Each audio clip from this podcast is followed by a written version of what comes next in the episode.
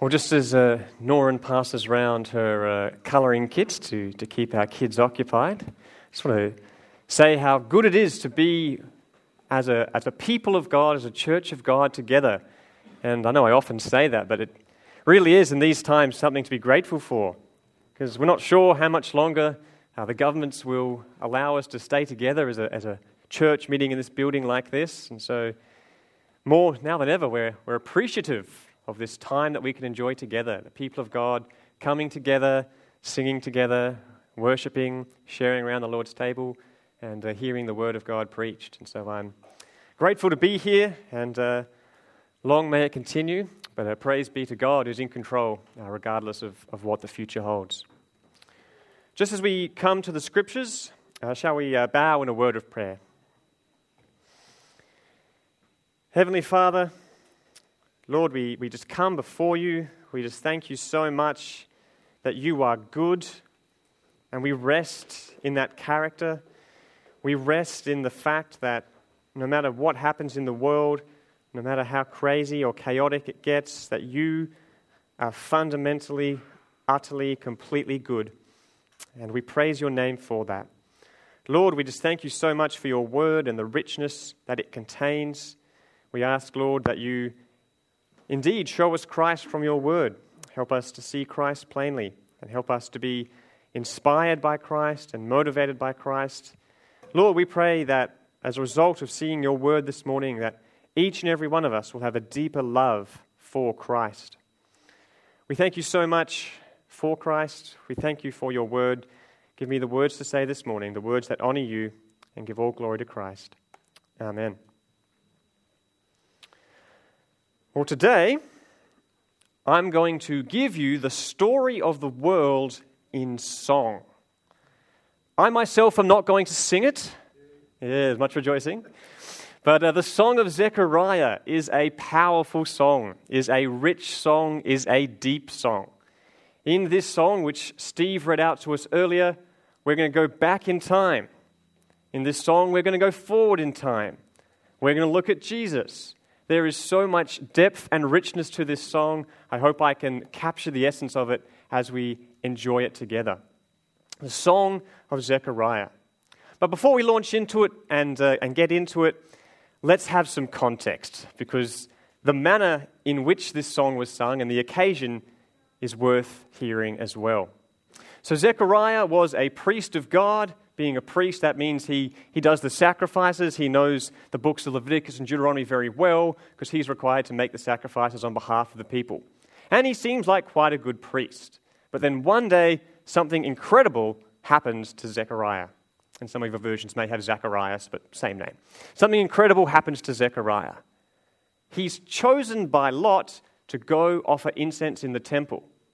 And this is a big deal because there's like 20,000 priests or so, that's the estimates of the number of priests at the time, but only one at a time would be chosen randomly to offer incense in the temple. And it was Zechariah. Odds of 20,000 to 1. And yet those odds are nothing to our God who works masterfully behind the scenes. And so it's a once in a lifetime event, and he's, he's going to the temple to offer incense. One thing not on his mind his children. Zechariah is an old man. His wife Elizabeth is also very old. They would have loved to have had children, but they were unable to. And now, advanced in years, uh, that is not their focus. But during this once in a lifetime event for Zechariah, he's in the temple. Another once in a lifetime event happens to him. An angel of the Lord appears to him. And this is quite a, a scary event. Angels are quite terrifying. From my understanding, they're, they're bright, supremely heavy, heavenly beings. They're not those little things you see put on top of Christmas trees. And so Zechariah is understandably terrified, greatly terrified at the sight of the angel. But the angel says to him, Don't be afraid. Your prayers have been heard. God is going to give you a son, and you are to name him John. And he will go on to prepare the way for the Messiah in the spirit of Elijah. And this is the message that the angel gives to Zechariah while he's offering incense in the temple. Now, Zechariah, this is a lot to take in, and he responds with doubt. he responds with a lack of faith. He asks for a sign. And some advice for you if you ever are confronted with an angel of the Lord, a supreme heavenly being, and he tells you something, don't doubt it. Don't ask for a sign. God's not in the habit of getting his mixes, uh, his messages mixed up and muddled when an angel is sent. An angel is the very word for messenger. So when an angel speaks, you can be sure that the words of the angel are the very words of God. And so doubting these words is the same as doubting God. Suffice to say, Zechariah sinned in this. And the angel responds by saying, You will be given a sign, you will be unable to speak until the child is born. And, and so it was. God shut the mouth of Zechariah for nine months. He got out of the temple and he couldn't talk to the people outside. And that in itself was a big sign that something special was happening in the life of Zechariah. Well, as you can imagine, God said something, it happened. Elizabeth fell pregnant, and uh, during the whole time of her pregnancy, Zechariah was unable to speak. So it's really a double blessing. She's, she's pregnant, and her husband can't even talk, so win win. But the, the nine months pass, and then uh, the baby is born, and eight days later, as is the custom, he goes to get circumcised, as the Jews do. And it's at the circumcision uh, ceremony, if you will, that we hear today's song. Because the people that were there at the circumcision ceremony expected the baby to be called Zechariah, family tradition being very important. But Elizabeth says, no, the baby's going to be called John, obviously heeding the words of the angel. And they say, hang on. And so they run it by Zechariah, who, who still can't talk. And Zechariah writes down uh, yes, the baby will be called John. And that's the exact moment that we find this song. And so, this is what I would consider to be the most anticipated song that's ever been sung. From Zechariah's perspective, this is nine months in the coming. And as a, as a priest, he would have known his Old Testament. And as someone who's unable to speak, I am certain he was studying it harder than ever when he came out with this song because he sees Christ so clearly based on his understanding of the Old Testament in this song. Highly, highly anticipated. And the other reason it's highly anticipated is because the content of the song is all about the Messiah. It's all about the Christ. And the Messiah was the most highly anticipated person for the Jews. And so this is a song of great anticipation. And that's the context that we find ourselves um, in as we look at this song today. Now, in terms of the structure of the song, we're going to go, in terms of the world, all over the place. And so I'm going to try and make this clear. Hopefully, you'll be able to follow along. So I need you to imagine a big blue oval. And this is going to represent um, different periods in time. And then there's going to be an oval in the middle, and that's going to represent a certain period of time. So track with me here. We're going to have on the far left the past, the distant past. And on the far right, we're going to have the future. So this is just like a timeline. In the middle is going to be the present, but in the time of Zechariah. So the things that happen in the purple oval are going to be in the time of Zechariah, but we're also going to see things in the distant past and the distant future. Now, there's a common thread that's connecting all these different times. There's the big picture, there's the immediate picture. But the thread that carries through is we're going to see predictions. We're going to see predictions made in the distant past, and then we're going to see salvation salvation of the Messiah in the future. And again, we're going to see a prediction in the time of Zechariah, and we're going to see salvation in the time of Zechariah. Quite a lot to take in, but hopefully, this chart will make it a bit easy for you. Whether we're going back in time, forward in time, staying where Zechariah is in time, we're going to see predictions of the Messiah, we're going to see salvation of the Messiah. The Messiah is going to be the clear theme of this song. So, with that in mind, we'll, we'll work our way through it as we go. We'll get into just the, the big picture. And we'll start with the big picture. You see these in verses 67 through 74, and we're going to see the predictions of the Messiah. We're going to see the salvation of the Messiah. So, without further ado, let's read a portion of it. I'm just going to read from verses uh, 67 to 70. So, turn in your Bibles to Luke chapter 1 if you haven't already. And let's start by reading verses 67 to 70. And his father Zechariah was filled with the Holy Spirit and prophesied, saying, Blessed be the Lord God of Israel, for he has visited and redeemed his people, and has raised up a horn of salvation for us in the house of his servant David, as he spoke by the mouth of his holy prophets from of old. These are the words of Zechariah. Zechariah is prophesying in the power of the Spirit, so we can take it that these words are true. Now, these are the words of a, a man, the man Zechariah, but they are inspired words. So everything that he says is inerrant and 100% God approved, if you will. And in verse 68, in a lot of senses, it's the key verse because it's, it's a summary of what this song is going to be about. Verse 68 reads Blessed be the Lord God of Israel, for he has visited and redeemed his people. That is the song in a nutshell. It's a song of praise for God's salvation, a song of worshiping God for his redemption. And so, verse 68 gives us, I guess, the context, the theme of what this song is going to be about. But when you, you get to a song, a really important question that we all ask ourselves when we listen to music is what's the grammar like? And so, we're going to ask that question now. Because I find it really interesting. And when you think about it, it's quite intriguing. We're looking at the past tense. He has visited and redeemed and has raised up a horn of salvation. So Zechariah is speaking of the salvation as if it's past tense.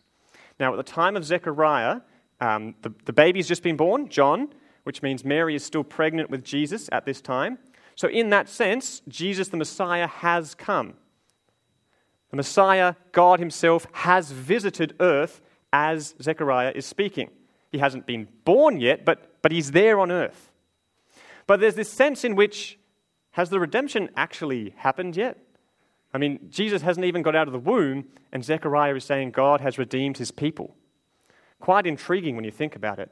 Because we all know that, that Jesus had to die on the cross and, and say, It is finished, and then the work of redemption was complete. And so we have a really intriguing aspect of the song in that it's being sung in past tense, even though Jesus hasn't even got out of the womb yet to redeem his people. And this is how most interpreters take it.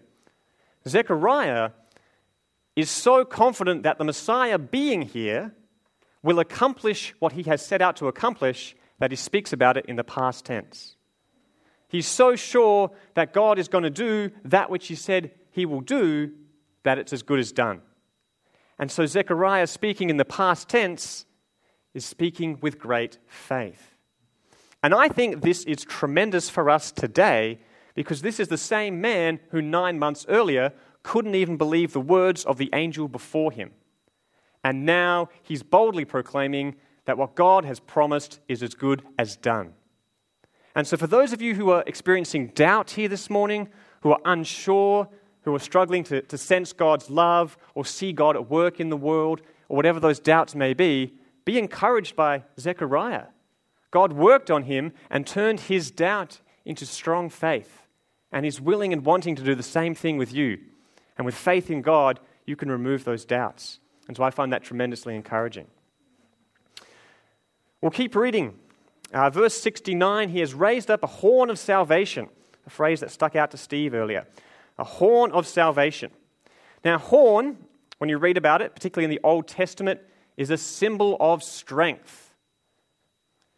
If you show me a bull that doesn't have any horns, I will show you a very weak and pathetic bull. The horn is a symbol of strength.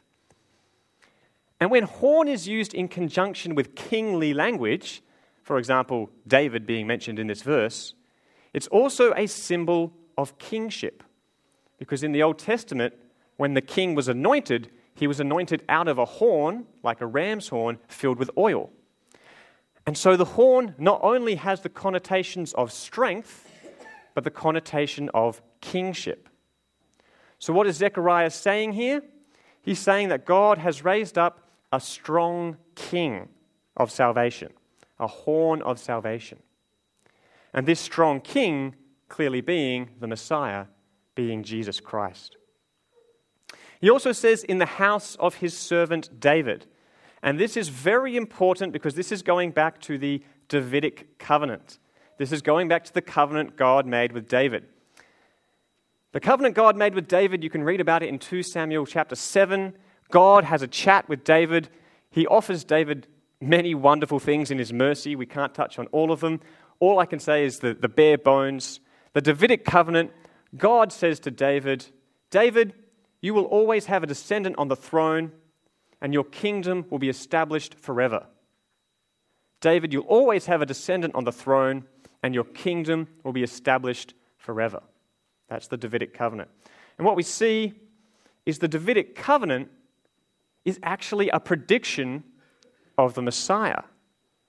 When God made that covenant with David, he was predicting the arrival of the Messiah. Now, how do I get that, you ask? Well, think about David.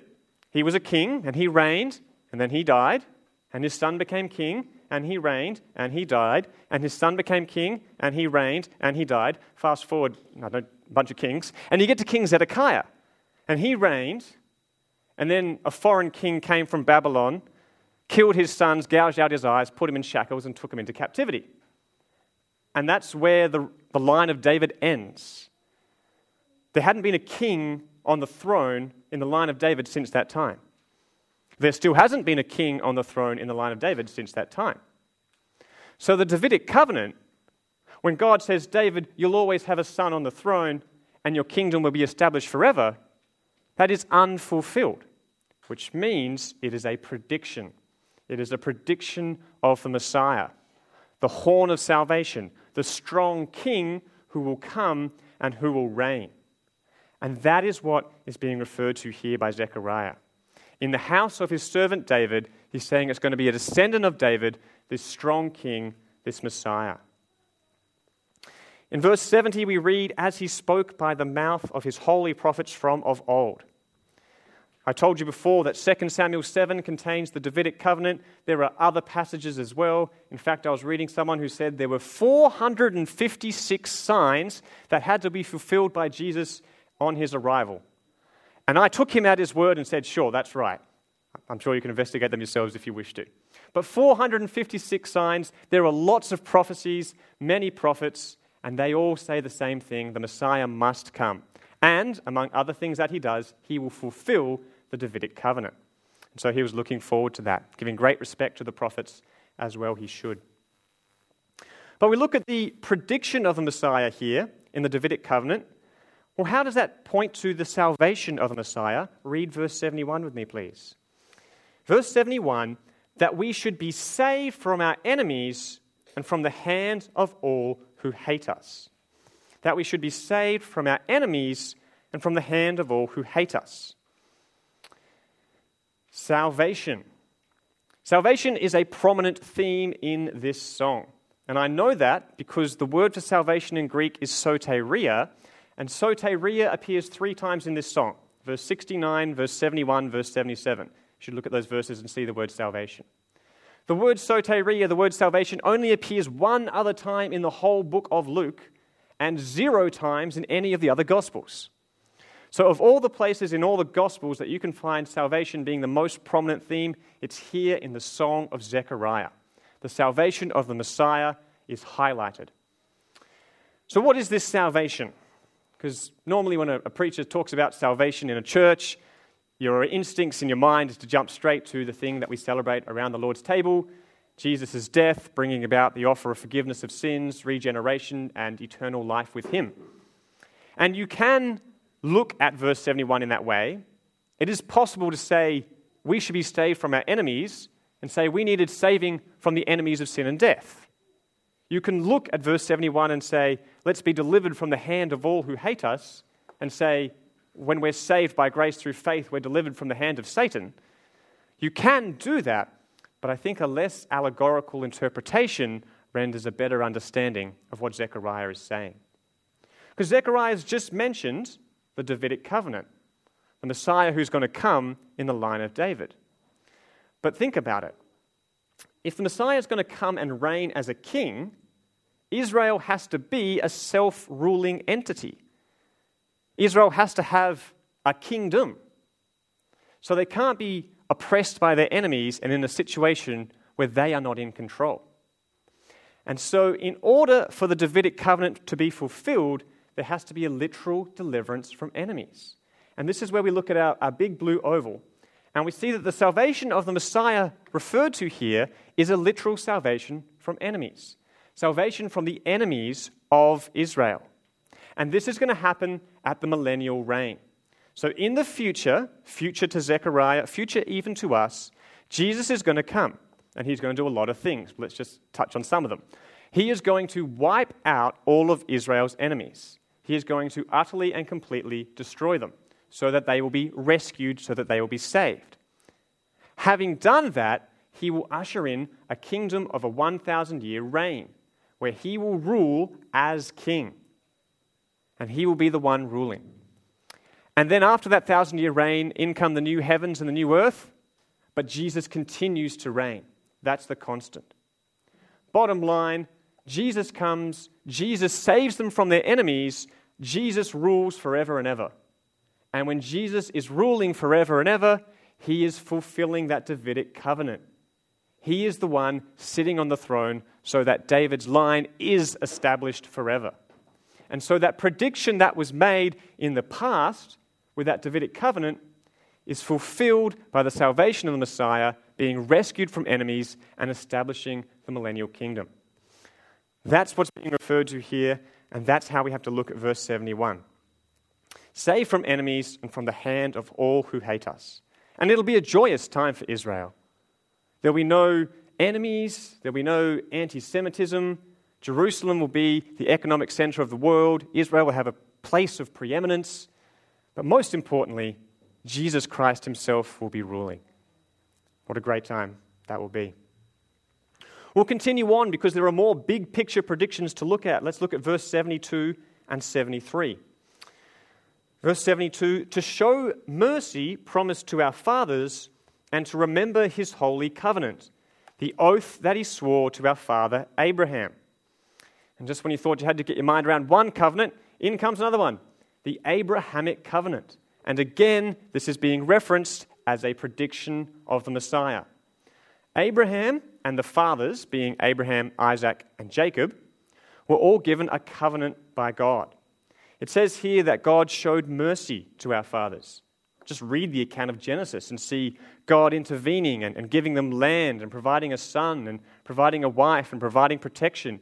He gave so many mercies to the fathers. But the greatest mercy is this covenant. So you can read about it in Genesis, Genesis 12, 15, or 17.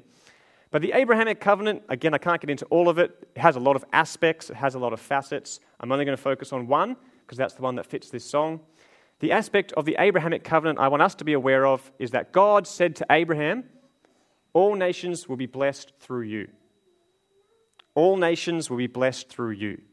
And then God said to Isaac, All nations will be blessed through you. And he said the same thing to Jacob, All nations will be blessed through you.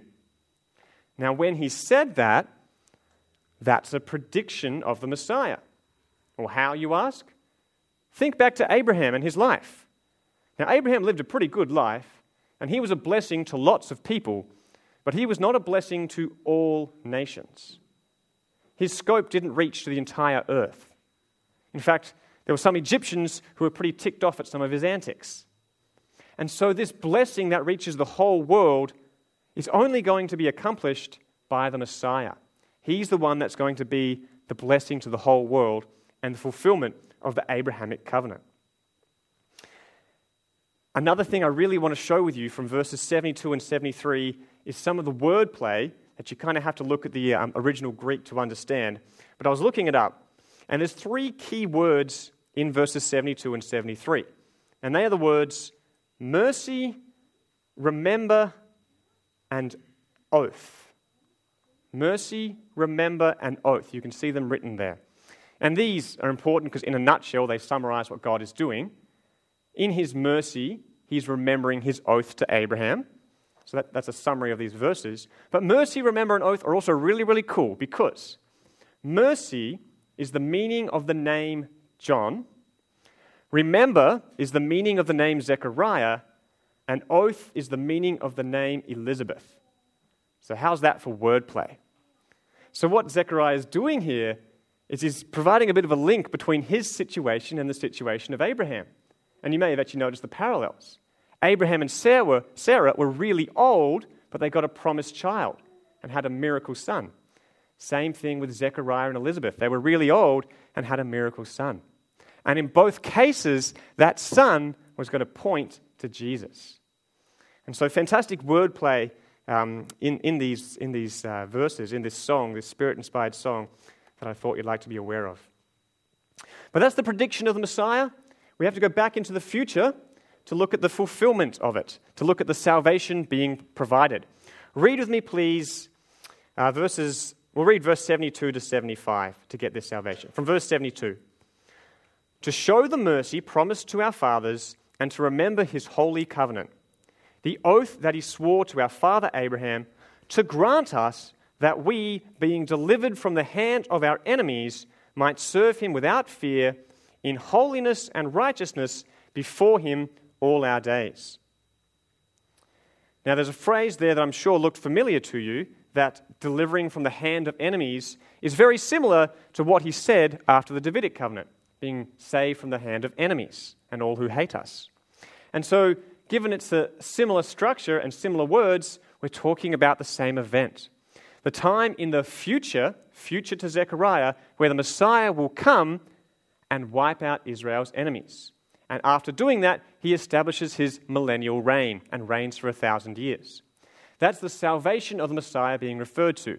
From the prediction in the past, it's the fulfillment even in the future to Zechariah.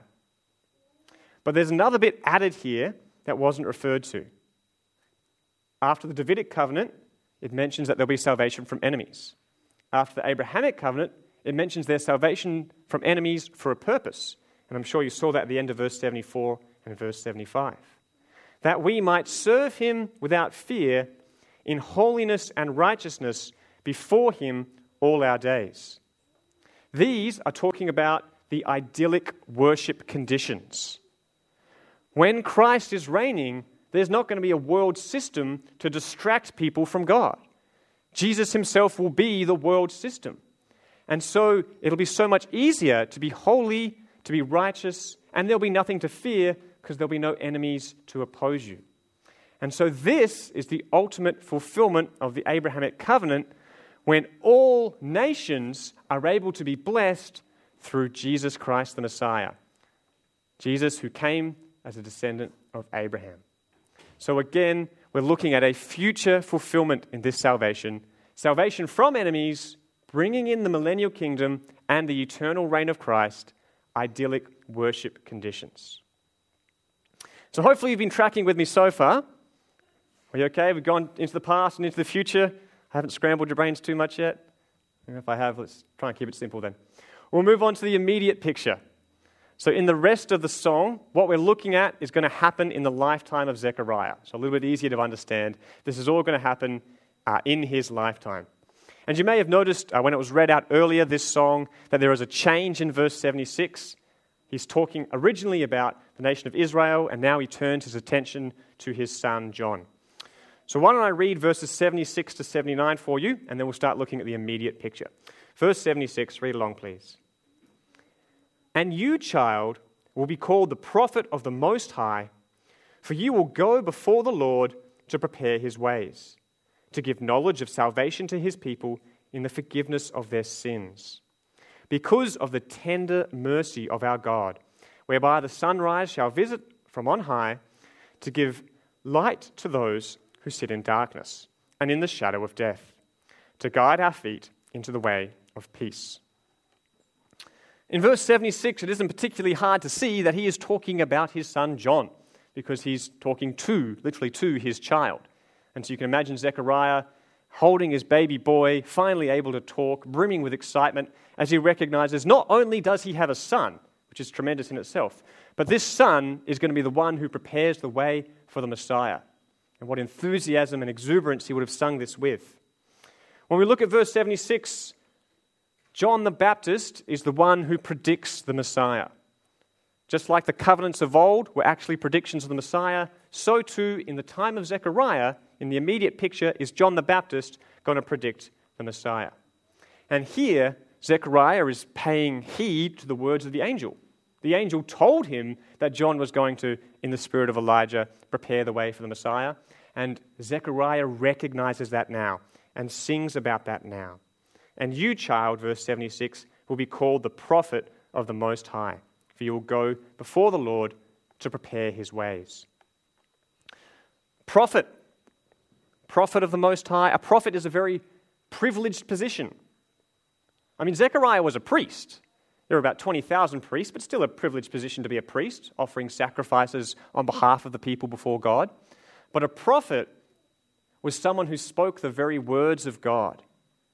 And a prophet is particularly significant at this point in history. Because I know you can turn the page from Malachi to Matthew, but in that turn of a page is 400 years of history. And while significant historical things happened in that time, no word from God happened in that time. Malachi was the last prophet. He spoke the words of God, and then until the time of Zechariah, when John the Baptist comes to prepare the way for the Messiah. 400 years of silence from God. And what's also cool about this verse is the allusions made to Malachi. The last prophet that Israel had said these words and compare them to verse 76. Malachi 3:1. Behold, I send my messenger, and he will prepare the way before me, and the Lord whom you seek will suddenly come to his temple. Or Malachi 4:5.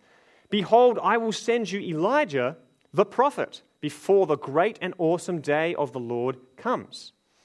And so the last prophet that Israel had, Malachi, 400 years earlier, predicted the Messiah is going to come, but there's going to be someone who comes just before him, someone to prepare the way. And so, generation after generation of Jewish person would have, of course, been looking forward to the promised Messiah, but recognizing there's going to be someone who ushers him in. And so they would have been looking for that preparer as well. And now here's Zechariah holding his son and realizing that person is here. John the Baptist, who's not only going to predict the Messiah, but prepare the way for the Messiah, is here. What a privilege. And then we get into verses 77 through 79, and we see the salvation of the Messiah. And I'm sure you can look at verse 77 it says to give knowledge of salvation to his people in the forgiveness of their sins. So here we're talking about salvation by the forgiveness of sins. And it's very poignant, and I hope I've made it clear that this salvation is different to the previous mentions of salvation.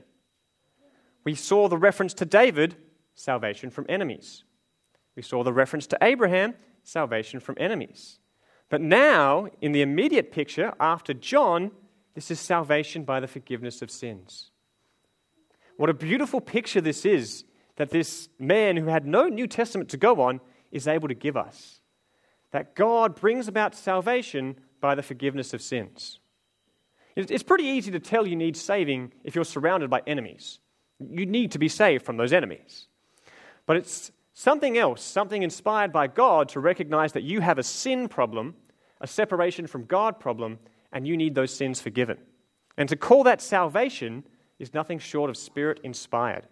And that's what Zechariah is doing here. He says to give knowledge of salvation. Now, that knowledge is an intimate knowledge, an experiential knowledge. More or less, he's saying to give his people salvation. Salvation from what? Salvation from sin. Salvation from the penalty of sin. And salvation in the sense that where there was sin, there now can be a relationship with Jesus. The salvation that we remember when we gather around the Lord's table. The salvation that's to inspire us every day. And this salvation was accomplished in Jesus' first coming. You see, Jesus came right after John the Baptist, and Jesus lived the perfect life, and he died, and upon his death, he bore the sins of the whole world on his shoulders so that now anyone who calls on the name of the Lord will be saved and will be able to be forgiven for their sins. And this is the salvation that gets me super excited. Um, and I know that we're mostly Gentiles here. I'm a Gentile. Chad's definitely a Gentile. He's always telling us how much he loves pork. But um, this is the salvation that's available to us. I mean, we can be pretty happy for Israel that they're going to be delivered from their enemies and given an important place in the, in a future kingdom. But how good that the salvation by the forgiveness of sins that was available to the Jews is now available to us as well. And so we rejoice, brothers and sisters, at this salvation, which is truly incredible. Salvation by the forgiveness of sins accomplished by Jesus in that time of Zechariah. Just some of the key words in the remainder of this song we'll go over. Verse 78 Because of the tender mercy of our God. And this is too beautiful a picture to, to simply just pass over. Because if I described a person as tender, perhaps what would come to your mind is a mother caring for a distressed child, and she's tenderly looking after it. But this is the picture given of Jesus. This is the picture given of God. God, maker of all things, the one who made Jesus rise from the dead, is also characterized not just by mercy, but by that tenderness, that tender hearted mercy. And what a good view and healthy view of God to have. To quote Spurgeon, he said, Mercy is music, but tender mercy is the most exquisite form of music, and it heals a broken heart. Thy mercies, how tender, how firm to the end, our Maker, Defender, Redeemer, and Friend. Praise God for his tender mercy. And we read on in verse 78, it says, Whereby the sunrise shall visit us from on high. And this is not just an amazing metaphor for the coming of the Messiah, because sunrises are beautiful, and Jesus' arrival is beautiful, and sunrises bring light, and, and Jesus' arrival brings light. But again, this is referred to in Malachi, the prophet from 400 years ago. Malachi 4:2, the prophet said, the Sun of Righteousness shall rise with healing in its wings. Sun there being S U N. The Sun of Righteousness shall rise with healing in its wings. And we see that here, that Jesus is that sunrise, that one who comes and brings healing, the forgiveness of sins. Verse 79 to give light to those who sit in darkness and in the shadow of death, and to guide our feet into the way of peace. Again, a, another beautiful picture basically saying that Jesus is light. Jesus is the light of the world, imagery that John is going to use over and over again in his writings. But Jesus is truly the one who goes to people who have nothing but utter darkness inside, nothing but sin, a knowledge of sin, and the ability to sin. And he gives them light. He gives them himself. He changes their heart and he forgives their sin. Beautiful language being used here. And the end of verse 79, the guidance of the feet into the way of peace. We're not talking about peace from war or peace from enemies. We're talking about that inner peace, that eternal peace, which is inside of you if you know Jesus. The peace that passes all understanding. The peace that God is in control, that your sins are forgiven, and that Jesus has a relationship with you. That's the peace being referred to there. And so, in wrapping up, let's try and put all the pieces together of this song, looking again at this uh, picture I showed you at the start. And so there's a lot going on. We have the distant past, we have those predictions of the Messiah made through God's covenant with David, made through God's covenant with Abraham. And those are fulfilled in the future future to Zechariah, future to us. The salvation of the Messiah will involve salvation from Israel's enemies and then in will come the millennial kingdom. Jesus will reign, and then he'll reign forever and ever once those thousand years are up as well. Inside of that, in the time of Zechariah, you have the immediate picture. John the Baptist gave the prediction of the Messiah, and he predicted a salvation that required repentance. And then Jesus comes and he fulfills that, bringing about the salvation by the forgiveness of sins, the salvation that we all can enjoy today. And so, as we go from this place, I guess I'd like to have made clear to you that the beauty of this salvation, don't take it for granted. Don't think, it, think of it as nothing. See all the things that had to come into place in past, future, present, and even today to make this salvation possible. Recognize it for the great thing that it is. Be encouraged by the example of Zechariah. He who doubted is now consumed by faith because of the salvation of God. He who sinned against God is now able to speak of the tender mercies of God.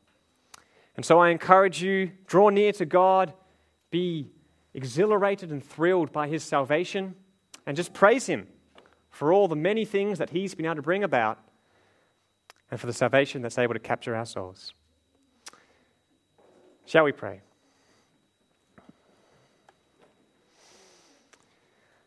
Our Heavenly Father, we just thank you so much for your salvation. We thank you for this song. So much in it, Lord, and we've, we've looked at the main points, but we just thank you that you brought about salvation by the forgiveness of sins. We thank you for that salvation, God, and help us to hold you in high esteem, to hold Christ in high esteem as we ought. And Lord, as we recognize the darkness that we were in and the light that you've brought about, help us to live according to that light and be ever grateful to you for your goodness. And we just praise your name once more this morning. Keep us safe this week, I pray. Amen. Thank you.